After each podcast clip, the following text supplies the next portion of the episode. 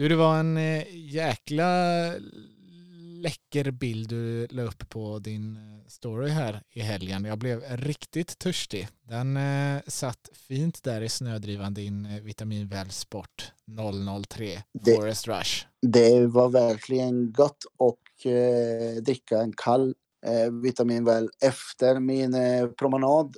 Eh, och det viktigaste också för mig är att den var ju välkyld väl, på ett väldigt miljövänligt sätt. Mm, vi har ju ett samarbete med Vitamin Väl och just deras relanserade sportdrycker som nu har kommit i tre tappningar. Och du har ju din favorit i Forest Rush och som du säger att det där, där snackar vi ju kyld på riktigt eh, ner i en snödriva och perfekt efter träningen. Eh, jag med min favorit 002, jag var ju tvungen att eh, ta en 003 direkt jag såg det där. Jag kunde ju inte hålla mig. Eh, vi hoppas att eh, ni tar chansen nu och smakar på dessa. Det finns ju som sagt i tre olika tappningar. 001 som är proppad med kolhydrater, perfekt för eh, match och eh, träning. Och sen eh, tvåan och trean då som är sockerfria varianter fyllda av eh, elektrolyter som är grymt bra för att hålla vätskebalansen i kroppen. Eh, men det viktigaste av allt här, det är ju att de är riktigt, riktigt goda. Gå in och följ Vitamin Väl Sverige på Instagram så kommer ni se fler eh, härliga bilder av deras sportdryck.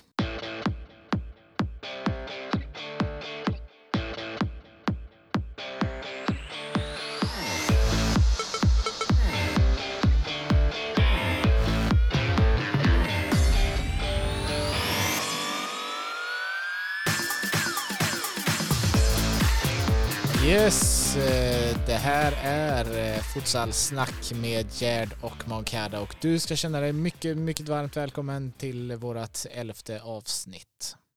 Idag har vi också med oss en gäst här i podden igen. Vi tycker ju så mycket om att eh, prata med ytterligare en person och hitta lite nya tankar.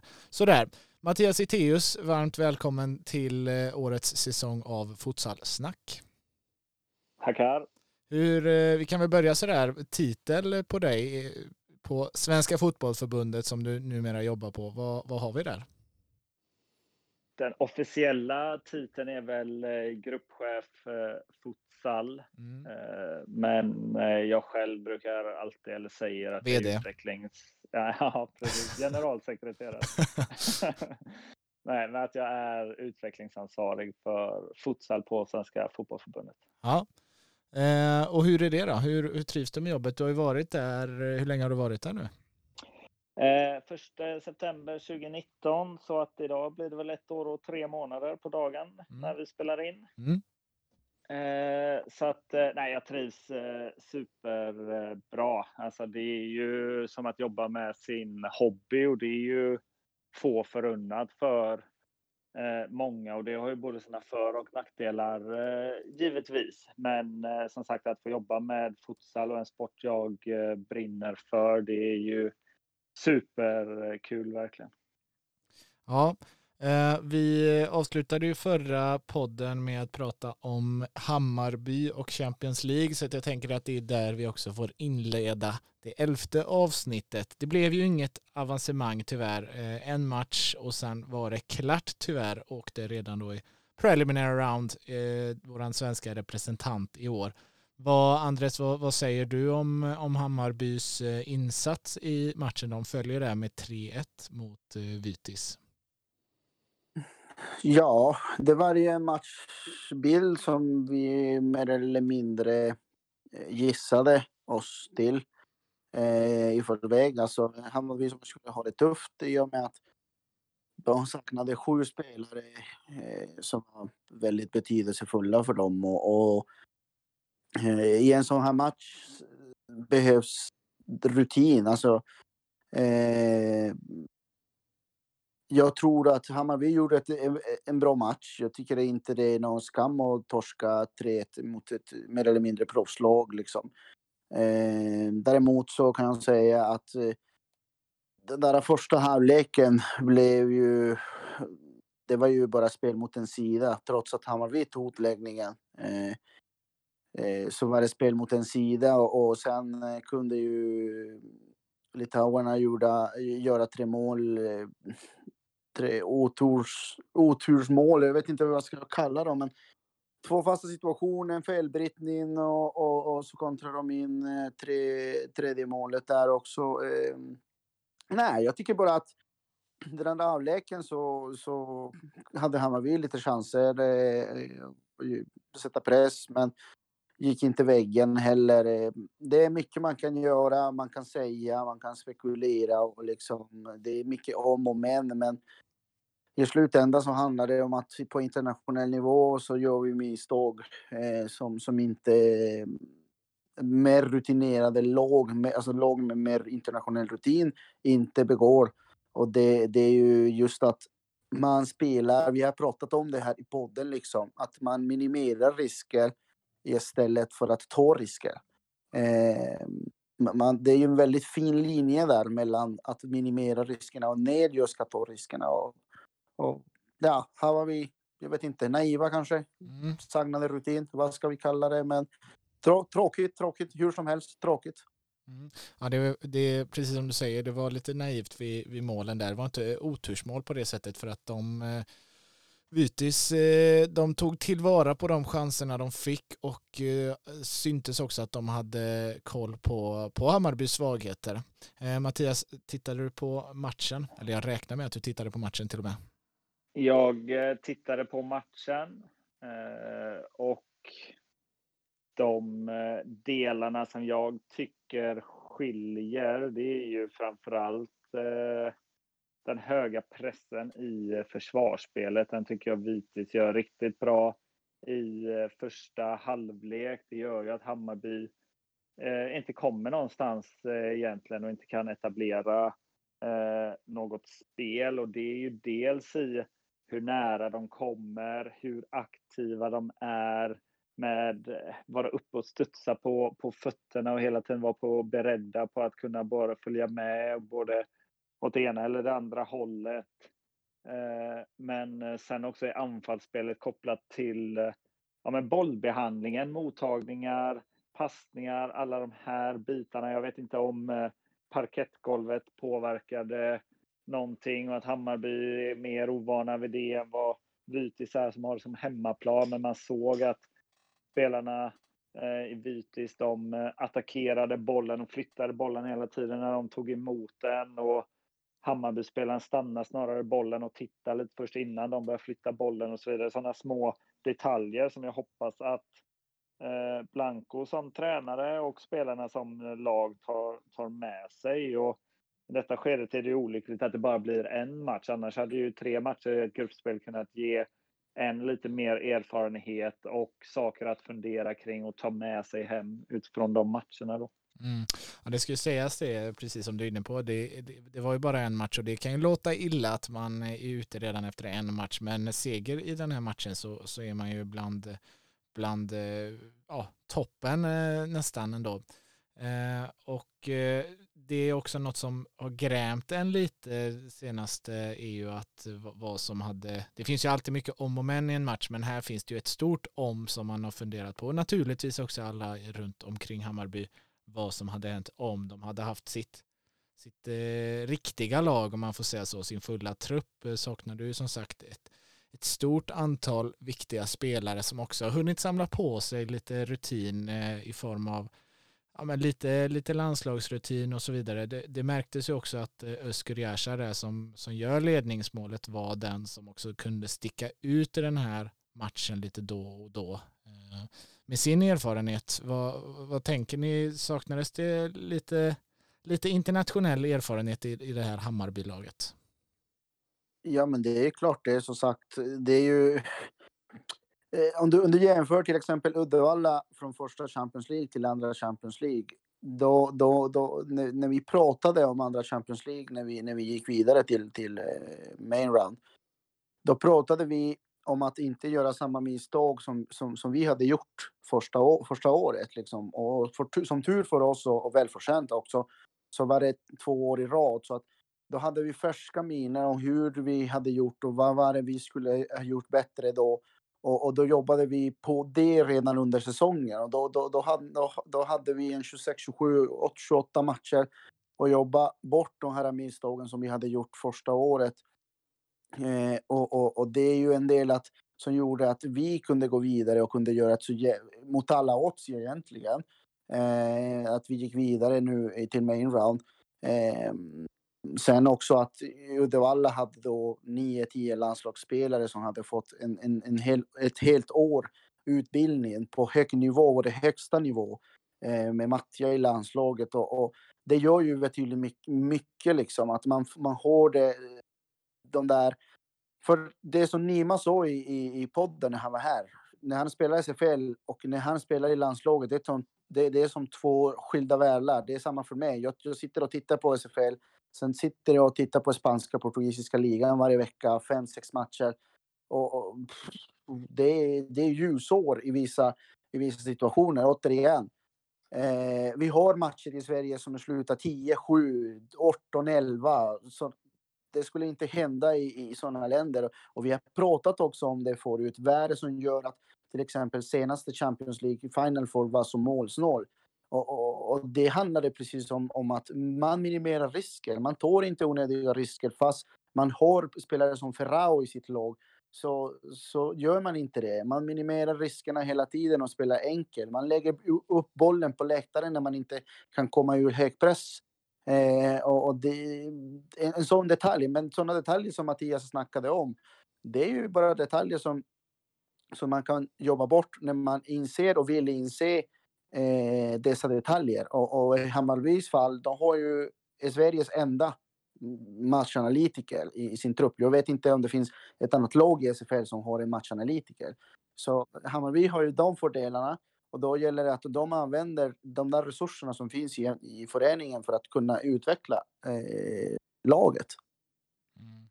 Ja, det, det, det är ändå någonting, jag vet inte mer vad det är exakt, men eh, det grämer mig oerhört mycket. Det känns som att hade det varit det här vanliga gruppspelet i preliminary round och de inte lyckades gå, gå vidare därifrån så, så känns det inte som att det hade grämt mig lika mycket. Men nu är det den här matchen och Vitus var jättebra, absolut. Och eh, precis som vi pratade lite om innan podden idag så hade ju antagligen eh, den andra halvleken inte sett ut som den hade gjort om det var Hammarby som lyckades hålla sitt, sin 1-0-ledning hela vägen in i paus för att eh, Vitus hade ju egentligen allt i första halvlek. Men det, det grämer mig att eh, de inte fick åka dit med, med hela sitt lag eh, som har varit stommen i det där laget som har gått så bra och också då kunnat verkligen rå på Vitus. Jag tror, eh, jag tror stenhårt på att de hade kunnat vinna den matchen eh, och ta sig vidare. Men men, så är det med det. Så är det med det. Eh, inte mycket att göra åt det nu. Vi har ju tagit hit eh, Mattias idag för att eh, prata om eh, främst om RFL som eh, drar igång igen. Det tycker vi är kul eh, att det ska göra. Vi, det blev ju så att det pausades på grund av att covid ökade igen i samhället. Mattias, du får gärna berätta mer om, om det och när beslutet kom att eh, RFL skulle pausas. Det grundades då eh, gissningsvis och eh, säkerligen av den rådande pandemin. Men hur, hur togs beslutet? Ja, alltså detta har ju varit en process som vi har jobbat med ett tag. Jag kommer inte exakt ihåg vilket datum det var som beslutet togs att, att pausa RFL. Men det var ju när eh, eh regeringen och Folkhälsomyndigheten eh, eh, började, eller de tog beslut om att eh, öka restriktionerna eller liksom ha striktare restriktioner runt om i vissa delar, regioner i landet. Och parallellt med det så hade ju Riksidrottsförbundet tillsammans med Folkhälsomyndigheten och regeringen eh, tagit fram ett, eh, en undantagsregel för yrkesmässig eh, idrott. Mm. Och det har ju att göra med att precis som regeringen inte kan stänga ner alla jobb så kan de heller inte stänga ner de som jobbar med idrott.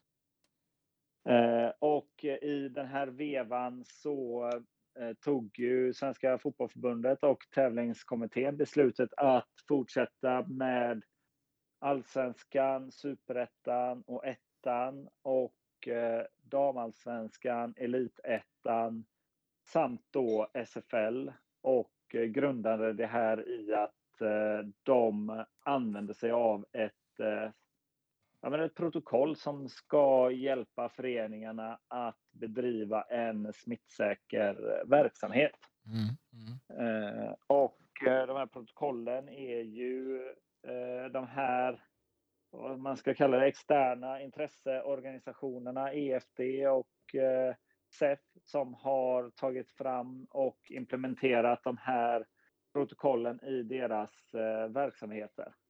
Mm. Eh, och eh, det protokollet var ingenting som fanns framtaget för RFL och då hade man helt enkelt eh, inget annat alternativ än att eh, eh, bromsa och eh, stänga ner verksamheten där och då helt enkelt för att det inte fanns någonting som liksom tryggade verksamheterna och smittspridningen. Liksom. Nej. Vi diskuterade ju det här eh, flitigt för det blev ju som sagt en ganska såklart en ganska stor diskussion just kring eh, herr kontra dam Eh, och, vi diskuterade, jag och Andres här i podden och tyckte väl att eh, ordet som eh, passade väl in var ju olyckligt snarare än att det var eh, på något sätt orättvist och, och, hit och dit för att det, det är ju folks hälsa som, som grundar de här besluten och sådär i första hand. Eh, att stänga ner RFL gör man ju inte för att vara elak på något sätt. Eh, men eh, vad, vad tänker du kring det? Varför varför fanns det inte, om man tänker just kring att herrarnas fanns på plats, fanns det någonstans i ditt huvud eller sådär att det borde nog kanske finnas något sådant dokument på plats inför hösten för att vi kan komma att hamna där eller dina kollegor eller sådär va? Alltså ärligt talat så visste inte jag att eh, SFL applicerade ett protokoll för att eh, kunna bedriva sin eh, verksamhet. Och det protokollet fick jag först till mig några dagar efter att det här beslutet var taget. Och det var ju för att jag fick i uppdrag att titta på ett protokoll som skulle kunna appliceras i RFL. Då. Mm. och Eh, om det har fallit mellan stolarna eller inte. Eh, det är svårt att säga. Eh, det är Svenska Fotbollförbundet som någonstans är ansvariga för tävlingen och tävlingsfrågorna. Detta är en tävlingsfråga Eh, i den bemärkelsen, även fall protokollet inte är det. Och jag vet inte om det var jag eller kommittén eller liknande som skulle ha eh, gjort eh, detta sen innan eller funderat kring det, utan det är som du säger, det är, det är olyckligt att det händer. Eh, framför allt att man gör och att det blev Många trodde att man gjorde skillnad på killarna och tjejerna, men det var ju absolut inte det som var eh, orsaken i eh, detta fallet så att säga. Mm. Hamnar, eh, jag tänker i och med att du som, som sitter på förbundet och eh, eh visserligen så administrerar ni över både högsta dam och herr och sådär men SEF är ju inblandat mycket mer eh, Eh, där med herrarna hamnar ni ofta i de situationerna. Jag tänker i och med att just futsal är en eh, så pass ny sport och att SFL har funnits några år eh, längre så, så blir det ju ganska naturligt att SFL rent utvecklingsmässigt med ganska mycket har kommit lite längre. Eh, och det blir ju ganska tydligt i, när sporten är i dess linda att några års försprång gör ganska mycket. Hamnar ni där ofta, tycker du, att, att folk tänker att ja, men varför, varför är inte RFL då, som ni har hand om mycket mer, eh, liksom, varför har inte de kommit lika långt med allting och sådär att det blir någon slags eh, könsfråga ändå? Alltså det är ju, vi ska ju komma ihåg att eh, när svensk elitfotboll SEF klev in i eh, SFL så gjorde ju de också det med en eh, påse pengar från eh, Discovery som blev ny partner som skulle börja sända matcherna.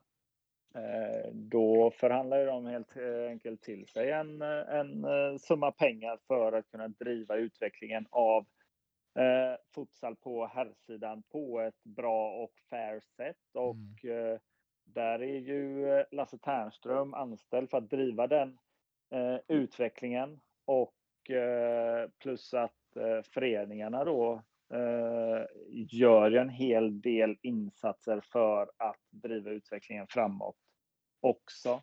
Eh, jag eh, är i princip själv anställd för att jobba med utvecklingen av futsal på Svenska Fotbollförbundet. Jag har med mig Lars Ekdal som är anställd på 50 procent, som är ansvarig för tränarutbildningen och och eh, utvecklingen av eh, tränarutbildningar.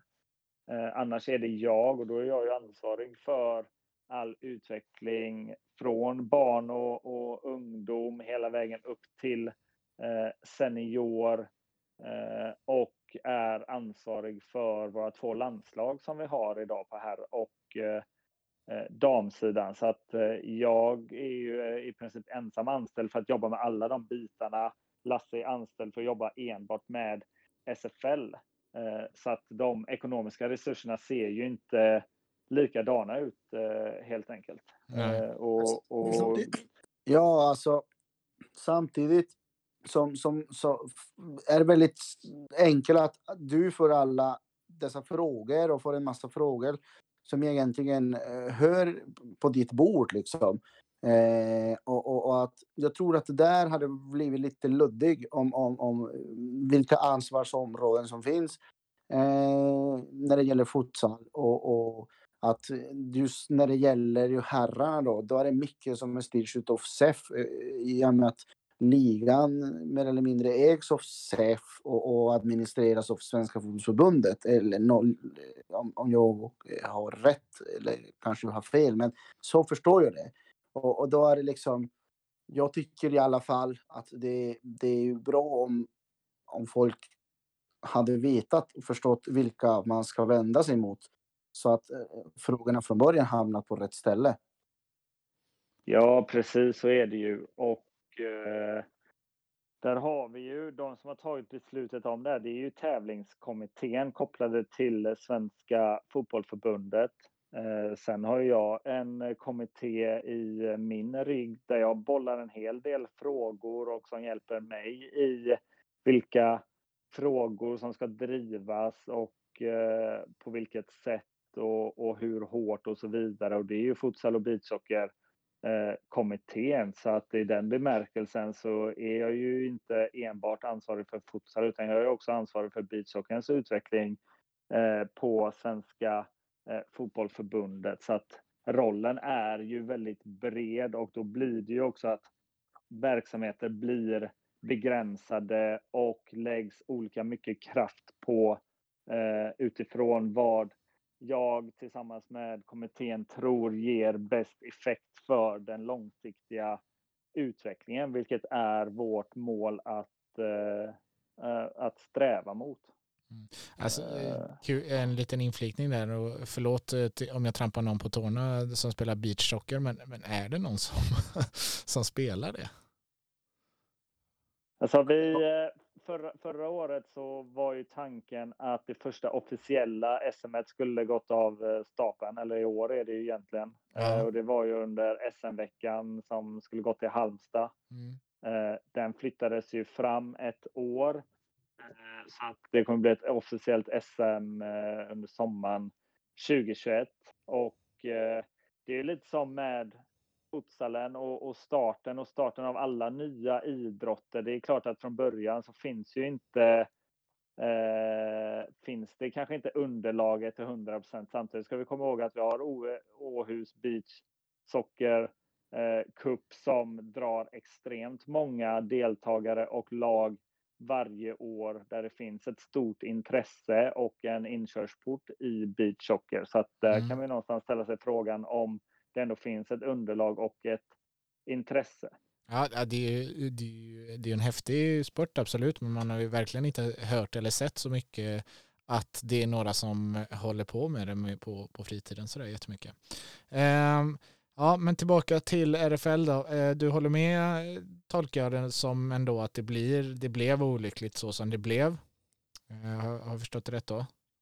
Absolut. Ja. Har, nu vet ju jag som sagt inte hur, hur stor del du har i det och sådär, men kan man ändå tänka tillbaka på, på om man säger när man skulle gå in i den här hösten, om, om man ser på förbundet, att man eh, borde haft en känsla då kanske att det kan komma eh, corona igen. Eh, hur, hur står vi rustade då liksom på de olika serierna sådär? Eh, tänker du något sånt? Kanske, kanske inte. Det, det är en... Eh, det är alltid relevant... lätt att vara efterklok såklart. Men, eh, Precis. Men det är en relevant men svår fråga och eh, det är liksom ja, jag kanske skulle ha gjort det. Någon i kommittén kanske skulle ha gjort det, för vi har ju ändå eh, regelbundna avstämningar och pratar ju om utvecklingen av eh, futsal. Men det är liksom svårt att säga. Det är ju ingen enskild person som är ansvarig för att det hände eller inte hände, utan nu blev det så och eh, jag tror snarare att det kommer bli en positiv utveckling för RFL för att vi behöver ju också koppla på kontrollfunktioner som eh, någonstans kan säkerställa att eh, föreningarna och klubbarna och lagen följer protokollet som vi nu har tagit fram som har blivit mm. godkänt som föreningarna har sagt att de kan ställa sig bakom och då kommer de att ha närmare och tätare kontakt med personer som är eh, väl insatta i hur man driver och sköter arrangemang, vilket kan leda till utveckling av klubbarna och, eh, och lagen. Så att jag eh, tror ju och hoppas ju att detta kommer bli en positiv effekt rent utvecklingsmässigt snarare än att titta tillbaka och tycka att okej, okay, nu förlorade vi tre omgångar. Mm. Eh, exempelvis. Mm. Så att eh, jag hoppas att vi kan vända på det här och, eh, och få något positivt ute. Mm. Ja, det ska bli, ska bli jäkligt kul att det drar igång såklart. Så vi, vi kan väl välja att från och med nu kalla den här pausen för en utvecklingspaus då istället. Precis, det är alldeles utmärkt. Ja. Vad, om man, en sista fråga just kring, eh, kring eh, pausandet av det. Eh, det var, blev ju lite sådär reaktioner här och där. Har du, har du fått känna av någonting? Har du fått någon känga från någon eller sådär? Nej, inte vad jag vet. Det kom i skräpposten direkt. Ja, precis. Eh, men inget direkt kopplat till mig så, om ingen har sagt någonting i någon intervju eller liknande, det vet jag inte. Eh, men däremot eh, så har ju många varit väldigt positiva nu när vi har lyckats få fram den här lösningen på en mm. så pass kort tid och, mm, och där har ju jag tillsammans med Sofie på tävlingsavdelningen som ansvarig för det administrativa där lagt ner en hel del tid och videomöten med alla seriegrupper och alla föreningar och lag och så vidare. Så att eh, det har ju varit en positiv eh, positivare anda och många liksom, ja, men bra jobbat, mail och lite sms och sådana saker och känner att det är skönt nu att det kan eh, komma igång. Mm. Eh, samtidigt så ska vi också komma ihåg att vi vi ligger på samma nivå som vi gjorde innan och det är ingenting som har förändrats mer än att vi har implementerat ett eh, protokoll. Men det är viktigt att vi inte bara använder det här protokollet som ett eh, fint papper och känner att Åh, nu får vi spela igen för att vi eh, det är också en dödlig pandemi ute i samhället som vi mm. behöver vara försiktiga eh, kring där man ser många exempel runt omkring inom idrotten där Många verkar som att de inte har symptom men ändå är eh, konstaterade med corona och så vidare. Så att det ligger ett stort ansvar på föreningarna nu. För precis som att vi kan starta upp det med hjälp av det här protokollet så kan vi också stänga ner verksamheten eh, på grund av att föreningar inte inte följer protokollet då. Så att det är ju det är inget att slappna av för i, i dagsläget när situationen ser ut som den gör. Nej, precis. Jag tänkte säga det också. Var, var finns eh, på något sätt eh, gränsen för övriga serier nu hos eh, Svenska fotbollförbundet är på väg att avslutas. Eh, och då kanske man på något sätt ser en, en brytpunkt där att ja, men det, det är snart paus där. Men futsalen ska nu pågå under vintern och det är ju inne i en tuff period just nu. Finns det någon slags, eh, på någon skala eller något sånt där, hur, eh, när man bryter helt och hållet? Eller är det, är det en fråga för den dagen? Nej, det är en fråga för den eh, dagen, men det är också så att eh, de här personerna som kommer vara ute på matcherna och, och titta och ha eh, protokollet i bakfickan, ser om föreningarna sköter sakerna eller inte. Och är det för många föreningar som inte gör det, då är ju min bestämda uppfattning av att men, vi borde pausa och vi gav föreningarna en chans att förhålla sig till det.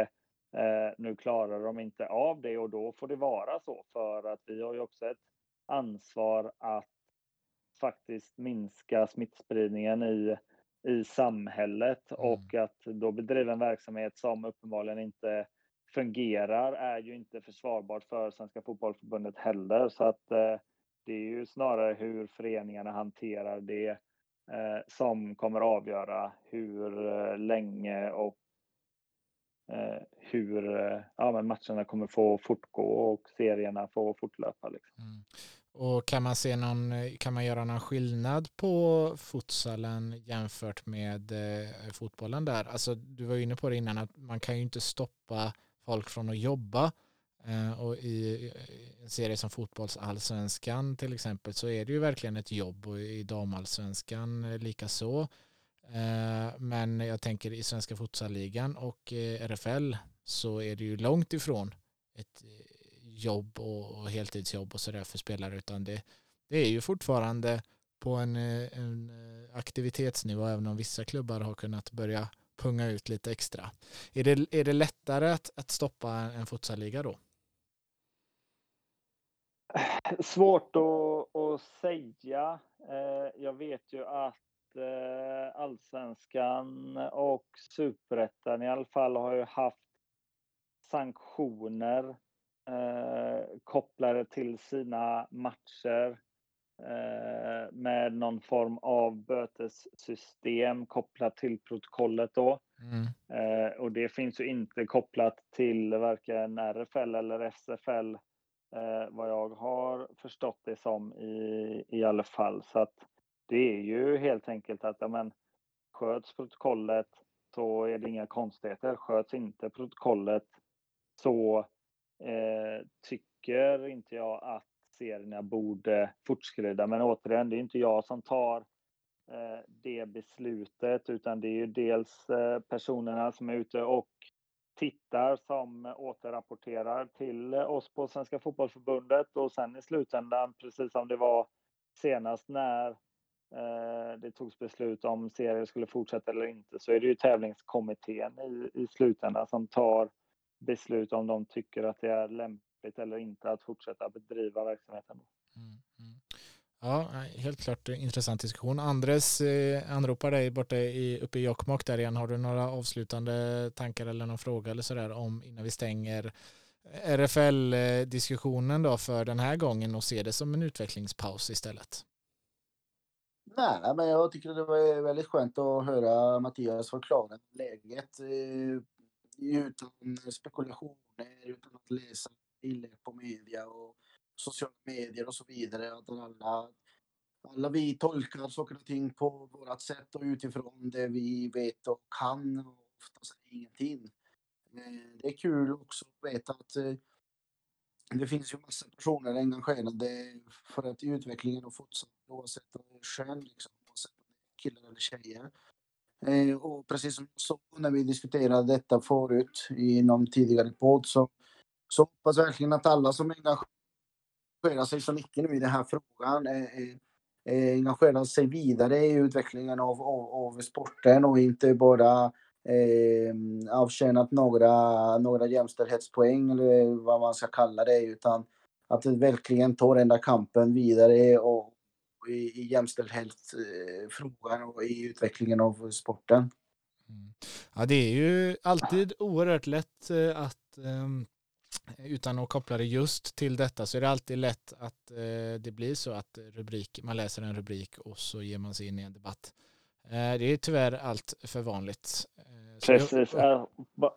Bara för att flika in där så var väl det som hände Svenska innebandyförbundet när de valde att pausa damernas liga men att herrarnas skulle fortsätta. Och det var ju det vi började den här diskussionen med att det är ju Riksidrottsförbundet och Folkhälsomyndigheten och regeringen som har gjort det här undantaget. Och då valde ju Svenska innebandyförbundet att gå på det undantaget. Och så som det ser ut i innebandyn så är herrarnas liga mer yrkesmässig än damernas. Mm. Eh, sen om de också kan applicera något protokoll eller inte, det har jag eh, väldigt dålig koll på, men de fick extremt mycket skit för, för det, för att folk då inte är insatta i hela eh, dialogen och hur slash varför vissa beslut är tagna eller inte. Ja, men sen kan jag också tänka, medan du pratade så tänkte jag hela tiden Mattias, att när du sa att du, hade liksom inte, inte riktigt eh, tänkt så mycket på, på protokoll, hittat där, utan eh, i, med, i och med att alla uppgifter du har varje då att göra.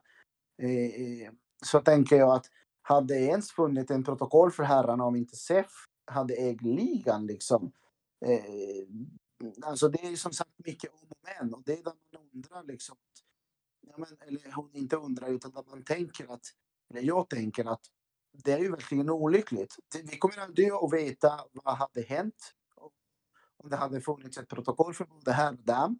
Eh, förbundet hade, hade haft ensamrättigheter i båda serierna.